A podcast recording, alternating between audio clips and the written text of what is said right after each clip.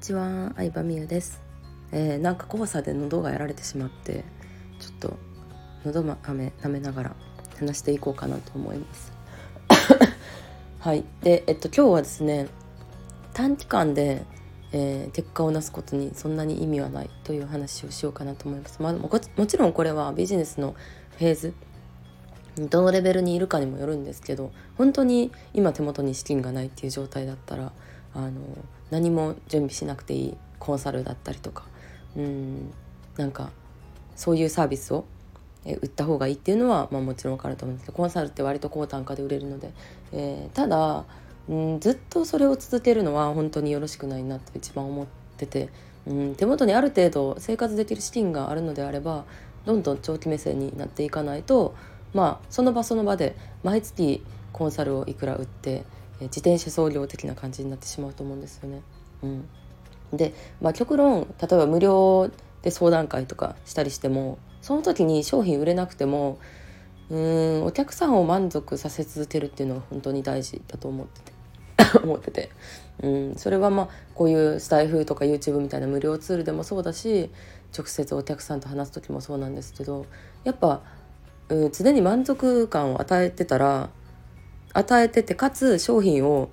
出してたら、まあ、絶対商品って売れていくんですよね。うん、で、まあ、ただそうじゃなくてどうやって商品売るんですかって聞かれた時に結構どういうセールスをしてるんですかとかどういう、まあ、メールで文章を書いてるんですかみたいなことを聞かれることが多いんですけど、まあ、物が売れるって結局トータルの能力なので、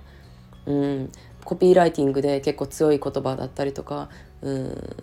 なんか猛プッシュして売るっていうのはできるんですけどそれで買ってしまってあやっぱなんかノリで買ったけど違うなってなる方が長期目線で見たらマイナスだと思うんですよね。うん、なので特にリピーターを増やしたりとかなんかずっと長く関わっていくお客さんを集めようと思った時は あの絶対に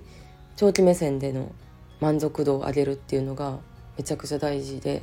うんこの情報ビジネスというかネットビジネスってどこまで行ってもサービス業だと私は思っているので。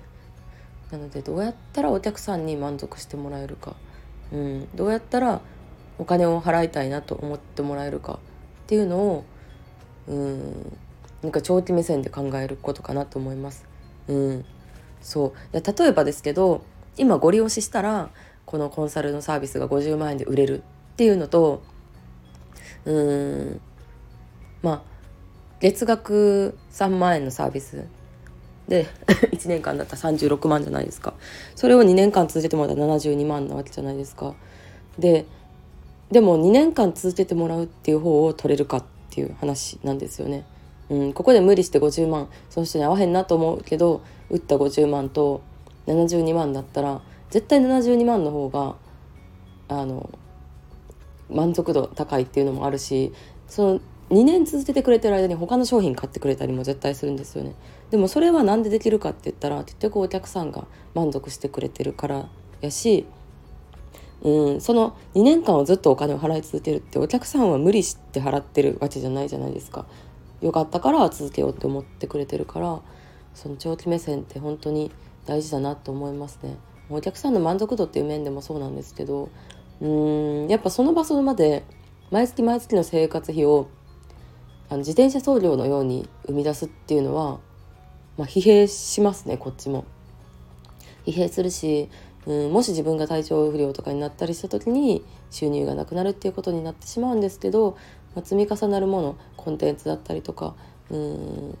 積み重なっていくサービスに時間とお金をかけたいと思ってるので、えーまあ、これは